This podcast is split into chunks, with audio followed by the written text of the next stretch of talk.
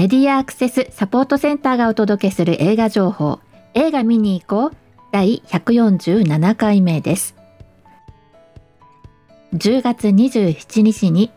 収録しております。この番組は全国の映画館で週末公開される作品の中からスマートフォンのアプリでバリアフリー音声ガイドの提供されている作品をご紹介しています。また、映画の音声ガイドに関わる制作や配給、また音声ガイドを利用して映画を楽しんでおられる方などからお話を伺うインタビューも紹介しています。前回は146回ではですね、音声ガイドットの取締役会長鳥居さんから大雪海のカイナという作品の紹介をしていただいていました。今回も引き続き、鳥居さんとお話をしています。9月29、30の2日間、日本ライトハウス展全国ロービジョンフェア2023というものがですね、大阪で開催されていました。それに、まあ、マスクメディアアクセスサポートセンターとして出展していたんですけれども、鳥居さんにもいろいろとお手伝いをいただいておりまして、帰ってきてからその振り返りを話しています。インタビューは番組後半18分頃からお楽しみください。さて、この番組は毎週金曜日にはお届けするようにと心がけてはいるのですが、ちょっとここのところね、飛ばし飛ばしで申し訳ありません。前回146回では、大雪海の怪な、星の賢者、春画先生、映画プリキュアオールスターズ F、アナログ、発見と国権の間に、これらの作品を事務局長の川野がご紹介しておりました。えー、1週間空いてしまったのでその間に対応した作品が2作品ありまして一つは「キリエのうた」えー、 HELLO! MOVIE に対応している作品です。こちらは、えー、スワローテール。あるいは、えー、リリー・シュシュのすべてなどで知られている岩井俊二監督が原作と脚本も手掛けた作品です石巻大阪帯広東京を舞台に歌うことでしか声の出せない路上ミュージシャンが主人公となっています。その路上ミュージシャンをこの6月に解散した人気グループビッシュのメンバーとして活躍していたアイナ・ジ・エンドが演じています。映画初出演とのことですね。そしてそのマネージャーとして広瀬すずが登場いたします。岩井俊二監督の作品って何かイメージありますか？独特の映像美のある作品なんだなという印象でいたんですけどまあ私はですね以前から言ってますけれども映画を見る人ではなかったので、まあ、番組をね紹介するようになって見るようになった、まあ、にわかなんですね。で、えー、ラストレターという作品をねご紹介したんですよね以前あの福山雅治と松たか子が出ていてそして広瀬すずも出ているというねでこれを紹介するにあたってまあそれ以前の作品もね配信などで確認してみたんですけど、まあ、私の印象はですねこの映像美に反して登場する人物の振る舞いがですね非常に理不尽だったり、まあ、なんかこう常識っていうかまあなんか逸脱してたりなんかすごい悪趣味なところがあるなみたいなそういう印象がありましてで最近ポリコレ政治的に正しいということがねあの社会的に求められているようなところもあってクリーンな作品がま増えてるような気がしてるんですよね、まあ、ドラマとか映画とか。うん、そういう中で、えー、この監督はですね、えー、以前からのその空気感をずっと貫いてるなみたいなそんな印象があります。はい。まあ、美しい映像でね、まあ、芸術性を前面に出すことでそうした批判と対峙しているのではないかなんてこともねちょっと考えてみたりしています。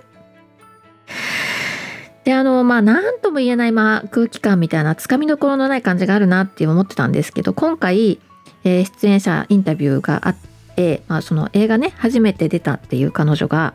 すごいアドリブが多かったっていうんですよ。で映画出るの初めてだから、まあ、こんなもんなのかなと思ってたけどまあ、この監督の特徴なんでしょうね。その出演者同士のやり取りみたいなのを、まあ、ずっとカメラを止めずにね映し続けるみたいなそういうところがあるようですね。はい。注意事項がございまして、えー、ハロームービーの方でもご案内してるんですが地震描写及び津波並びに水害のシーンを想起させる描写が含まれておりますという、ね、アナウンスが出ております。はいえー、そうしたものに対してねちょっとこう抵抗のある方は、えー、まあ、ちょっとお気をつけください。この映画の肝は何といっても音楽なので、まあ、できるだけねこういう作品は音響の素敵な映画館で楽しんでいただければなというふうに思います。えこちらの作品178分ハロームービーに対応しています。そしてもう一つ、お前の罪を自白しろ。こちらは新保雄一の同名小説の映画化です。総理絡みの、総理大臣絡みの疑惑の渦中にある衆議院議員の孫娘が誘拐されます。犯人の要求は金銭ではなく記者会見でお前の罪を自白しろというもの。こちらの作品ではその犯人の動機とその、えー、人物を探っていくわけですけどもそもそも犯人が想定している罪とは何を指しているのか。ね。えー、いろんな汚れ役をね引き受けてきた議員なので、えー、まあ、やぶへびになってもいけないわけですよ。ね。あの彼一人がね、えー、議員を辞めればなんとかなるような問題でもないと。原作とは別のエピソードが入っておりまして原作者お墨付きの改編によって、まあ、別の展開というか別のてけ結末が用意されているということで社会派ドラマでありながら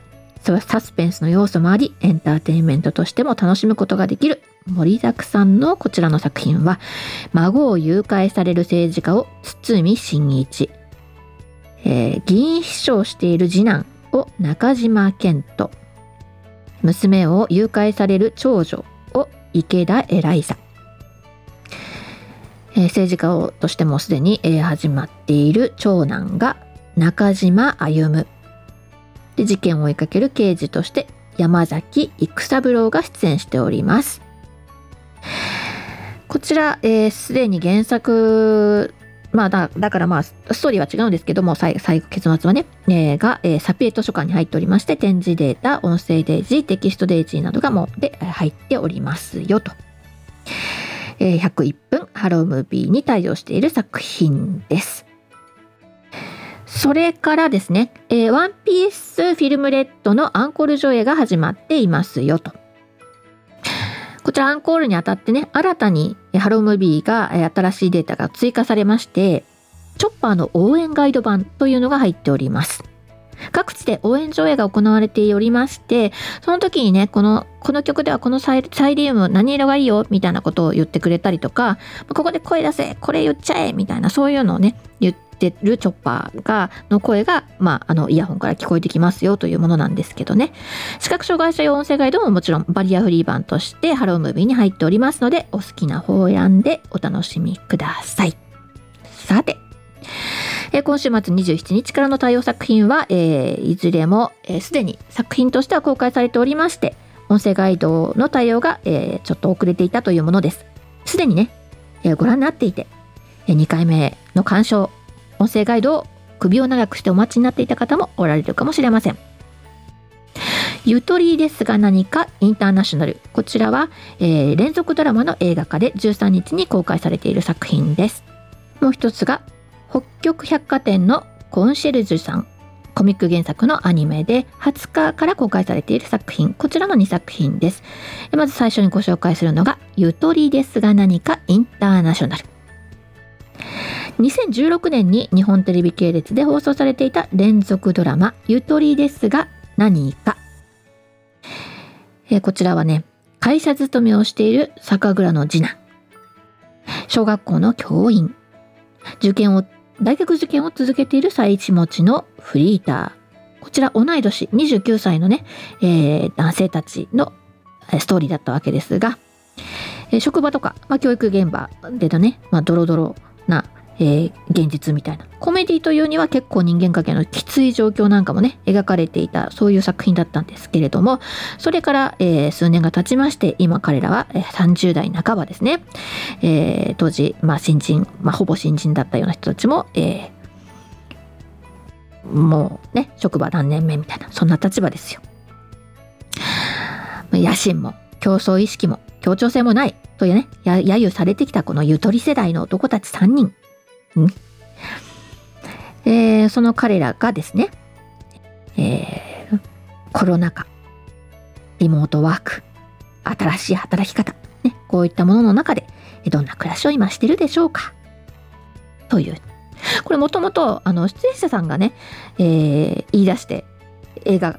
これ映画またやろうよ、みたいな感じで声かけて、えー、集まって、えー、撮った作品ということでね、すごいですね。面白いですね。うん。こんな忙しそうな、えー、主演たちなんですよ。あ、今言ってなかったですよね。えー、岡田将生、松坂桃李、柳楽優弥というね、この3人が、えー、ゆとり3人組でございます。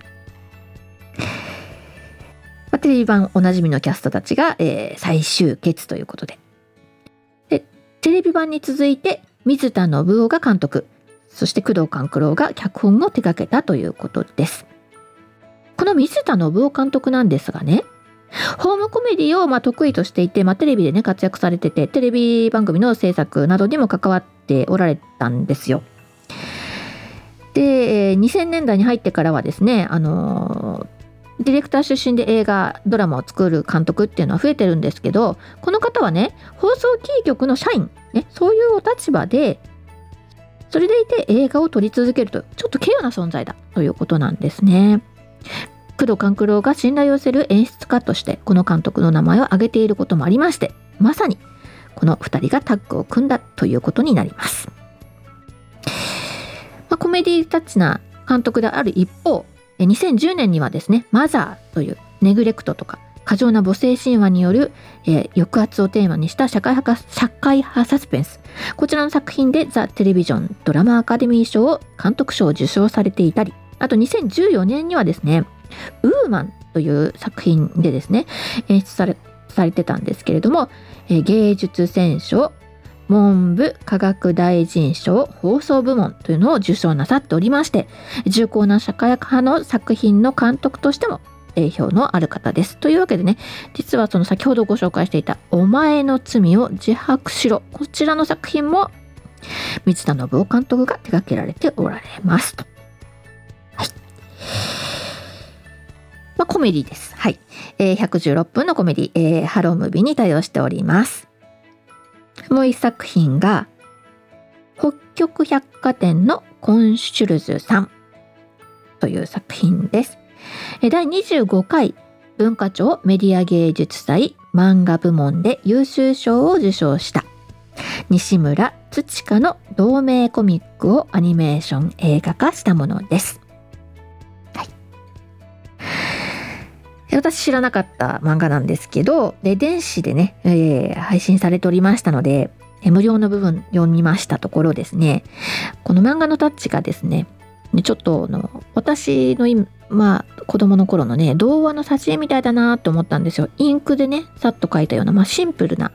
えー、線画のシルエットでですね、えー、人物そしてが描かれております。舞台は百貨店なんですけれども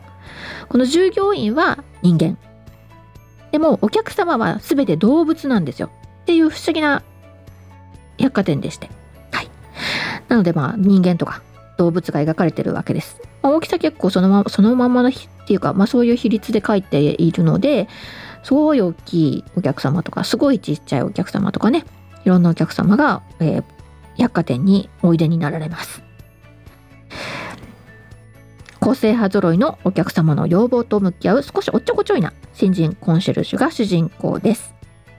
お客様の役に立つにはどうしたらいいのかと、えー、悩みを抱えるお客様の思いに寄せるべく奔走するという。ね。えー、あのサ、サピエには、あのまあね、映画音声ガイドっていうのもそうなんですけど、コミックも結構こう音声ガイドとかね音読されて入ってたりするので、えーこういうこう賞を取ったような作品って入ってるのかなって思って調べたんですけど、まあ、入ってませんでした。はい。ねまあ、映画ももちろんですけどこうやってまあ受賞したよとかね話題の作品みんなが手軽にね楽しむことができるようになったらいいのになっていうふうにね思っておりますよ。えー、ハロームービーに対応して70分の作品映画館でお楽しみください。えーそしてこの先、えー公開が予定されているものが、えー告知がもう始まっているのが11月3日からの4作品が、えーはい、えー告知が入ってしまってますね。ゴジラマイナスワン。えーゴジラのね、生誕70周年記念作品だそうですよ。えー日本で制作された実写のゴジラ映画として通算30作品目。舞台は戦後の日本戦争によって焦土と化し何もかもを失い文字通りゼロになったこの国に追い打ちをかけるようにゴジラが出現。圧倒的な力で日本をマイナスね負へと引き落とすと、うん、戦争を生き延びた名もなき人々はゴジラに対して抗う術を探っていくと。主演を神木隆之介ヒロインを浜辺美波が務める。ということですね。すごいですね。浜辺浜辺美波さん。えー今年大活躍ですよね。はい。あと、えーもう一作が火の鳥エデンの花。手塚治虫の名作漫画火の鳥。こちら全編12編あるうちの、えー地球と宇宙の未来を描いた望郷編をアニメ映画化したものですと。ディズニープラスの方でもね、えー9月13日から配信が始まってるんですけど、これは火の鳥エデンの空というものがね、配信始まってるんですけど、なんかエンディングが違うのかな？はい、本作とエンディングが異なる配信版が、えーすでに配信が始まっているということです。そしてもう一つは、えー映画すみっこ暮らし、継ぎはぎ工場の不思議な子。えー人気キャラクターすみっこ暮らしを劇場アニメ化した映画すみっこ暮らしシリーズの第3弾。本庄まなみが、えーまあ、前今までの2作に続いてナレーションを担当していますと。そしてもう一作、さよならほやまん。宮城県石巻市の離島を舞台に、漁師の兄弟と東京から来た漫画家の奇妙な共同生活と家族の再生を描いたヒューマンドラマ。ということです。作品紹介はここまでです。ここからは株式会社音声ガイドット取締役会長鳥居秀和さんとお邪魔した日本ライトハウス展、ねえー全国ロービジョンフェア2023年の振り返りをお聞きください。いやー、賑やかでしたね。活気があるってすごいね、やっぱりね。コロナが収まってやっと、こういうところに行けるっていうなった時に、なんかね、新しいものがあるんじゃないかってことで、ワクワクしながら来てる方たちがたくさんいて、そういう意味でも皆さんね、熱心にあっちこっち見てもらわれてすごかったですね。そうでしたよね。なんかね、東京からね、いらしてる方なんかもいて、遠出のきっかけというか、まあ、お出かけのきっかけっていうような形で、楽しみにしていらしてる方もいらしたし、うん、あとね、私以前お伺いした時の会場と違っていて、うん、駅から直結の建物っていうのもね、アクセスしやすくてよかったんじゃない便利でしたね。ね、便利でしたよね。うん。天満橋の駅から地下でね、繋がってて、入り口のところに誘導の方がね、あの、はい。たくさん準備されてて、はい。す。ぐに声かけてくださるみたいでね。そうですね。エレベーターですとか、あの、駅とか、あの、ポイントポイントにスタッフの方がね、ね。いらしていて、うん、うん、あと、あの、はい駅からのルートの間にもたくさん飲食店もあって、うん、うん、うん、うん。まあ、コンビニエンスストアがあったり、はいあの、ちょっと昔ながらのレストランみたいなものがあったり、カフェがあったり、うん、うんうんうんあれも便利だったと思うんですよね。そうですね。お昼に表行かなくていいっていうのは便利ですよね。私もいくつかお店使わせてもらったんだけれども、はい。本当にあの、視覚障害者の方が一人でフラッと入っても、下でなんかでね、あの、はいお店の方がちゃんと席まで誘導していただいたりとか、どのお店もすごく親切にというか、はい。自然な感じでね、おそうです客さんをお招きして雰囲気もすごく良かったですね。あれ、大阪の雰囲気っていうのもあるような気がしたんですよね。人にこう、積極的にコミットしていくかな空気感っていうんですかね。うんうん私は関東育ちなので、うん。うん。ファントの人たちも別に普通に丁寧だし、親切なんですけれども、うんうんうんあの、な反射的にこう人と関わりたいっていうようなあの熱量のうんうんうんうん出され方みたいなのが、うんうんまあ大阪には多いなと思ったのと、うんうんうんああとはでもあれですね、コンビニなんかはやっぱり外国人のスタッフの方が多かったですね。まあそうですね。ううんん。やはりそれはご多分に漏れずというか。ね、国際化していて、まあその方たちもすごく自然に馴染んでらっしゃる感じがいいな、なんて思ってましたうねん。うん。それでですね、私はいはですね、実はそはいのちょっと前に、えー水、木、金と東京のビッグサイトで、ああ、お台場の。うん。はいはい、国際福祉機器展というのがありまして、ああ、あれも大きなお祭りですよね。そうですね。あれはもう介護だったり、あらゆるその福祉の業界の方たちの、まあ、うんあの、企画なんですよね。まあ、はいはいはい当事者の方たちももちろんたくさんいらっしゃるんですけれども、うんうんどちらかというと、その、うんうんと販売店、福祉用具の販売店の方が新しくどんなものが導入されたのかなとか、うん。行政の方たちが最近どんなものがあるのかなっていうのを、うん。まあか確認しに行く場所だったり、まあ、新しい発想を発表しに行く場所だったりと、そういう場所なんですよね、昔からあそこは。うん。で、そこに果敢に、えー当事者の方たちも乗り込んでいって、うん。えーより新しい情報をつかもうとしていたり、うん。あるいは、その、なかなか実際に触ることができないので、用具をね、うんあのそれた試してみたり、あとは、メーカーさんにいろんな要望を出したりとね。うん。うん。そんな風に、まあ、昔から長年、えーあの場所が続いているというイメージがあるんですけどね。うん。であそこに、え3日間だったので、3日,、はい3日目がですね、日本ライトハウスセント、あの、被っていたので、うん。まあ、私は3日目、あの、東京を抜けて、えーはい大阪の方に一足早く行ったわけですよね。はい。で、まあ私一人で店番しなきゃいけないところに、はいはい、おお客さんとして、はいえーいらっしゃるという、えー鳥居さんをですね、巻き込んで、はい。そうですね。あの、せっかくですんで、まあ、あの、大阪に行ったついでに、ね、あの先ほど言ったように、日蘭の方々とか、はい。あと京京都のね、展示図書館、ライトハウスの方とかとお会いできるかなって楽しみにして、はい、えー、本当にコロナ明け初めて、はいな、のでもう、ね、3年ぶり、4年ぶりにお会いする方々がいるので、はい、えー、まあ、この機会にと思って行ったところが、はいなんか、なんか、もう十分に巻き込ませていいただきました大変だっ。たよね。いや、ほん本当に良かったですね。本当に、はい私助かったんですよ。あの、鳥居さんいらしてくださったのがすごく助かりまして。で、あのー実は私が以前行った時と、うん。うん。えーさらにちょっと雰囲気が違っていたんですね。はい、はい。で何が違っていたかというと、うん、えっと、その、UD キャストやハロームービーといううん。アプリを使って映画を楽しむということがですね、はい、はい。かなりの方たちに知られていて、あ、で今回ね。はい。うん、もうすでに知られていて、うん、うん。で知っているけれど使っていないとか、はい、はい、はい。であるいはまあ、あの、以前ちょっと使ったけど最近まだ使っていないとか、あの、うんまあもちろんだからコロナのせいでね、出歩くのちょっとためらってたうちに、あの、、ちょっと足が整えちゃったんだなんて人もいらしたんですけれども、うん、まあ、とにかく、うん、こう、あ、知ってるっていう方がね、もう8割以上いらしたっていうところが、まず随分違うことでしたね、私の印象としては。で、それなので、うんあの、ね、スマートフォンを最近よく使うようになったからアプリを入れてほしいとか、はい、はい。ね、そんなニーズが今回随分増えていたなというふうな印象でした。うん、うん、うん。でも、そしてもう一つは、はい。あの、ライトハウスで、和ローザですよね。映画って面白いんですよっていうのを、うんまあ、普及させるためにですね、はい。あの、施設の中で、あの映画館に行く前に、あの、こう、作品を楽しんでいただく機会っていうのを定期的に設けていただいているのうで、ん、うん。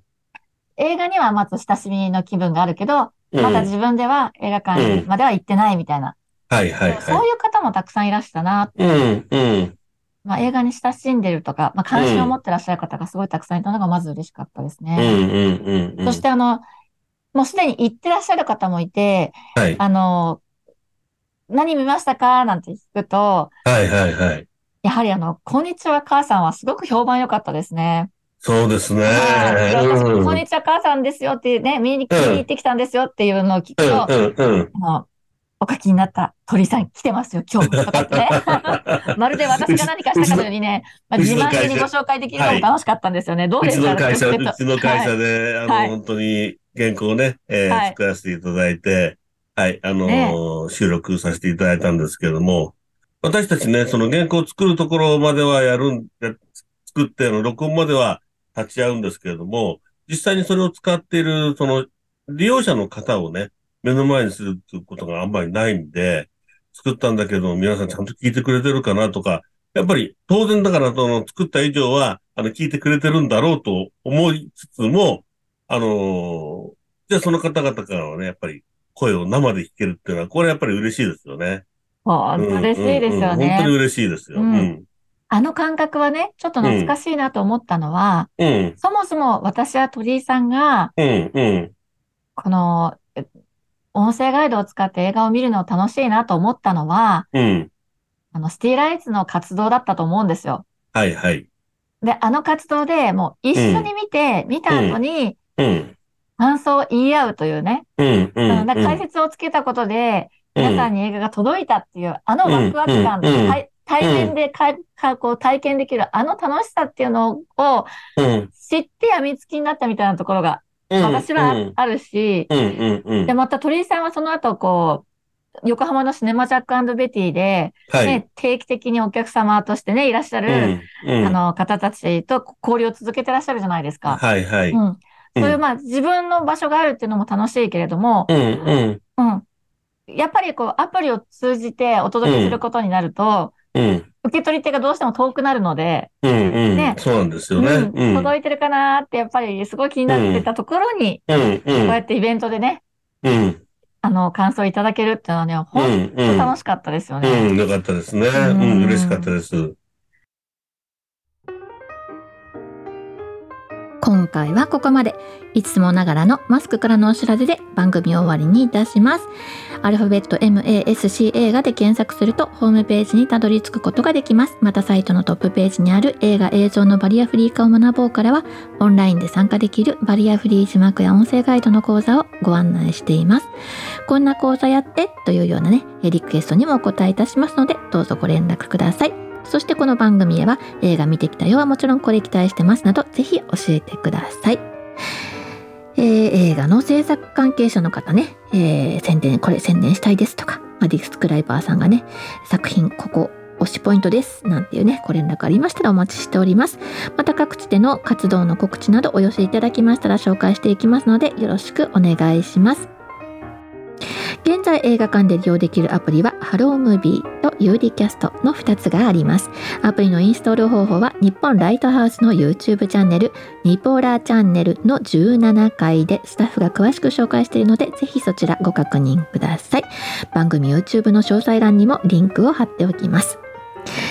えーこちら番組への、えーご感想、ご要望など、リクエストなどはね、えーサイトのフォーム、またはメールで info.npo-mask.org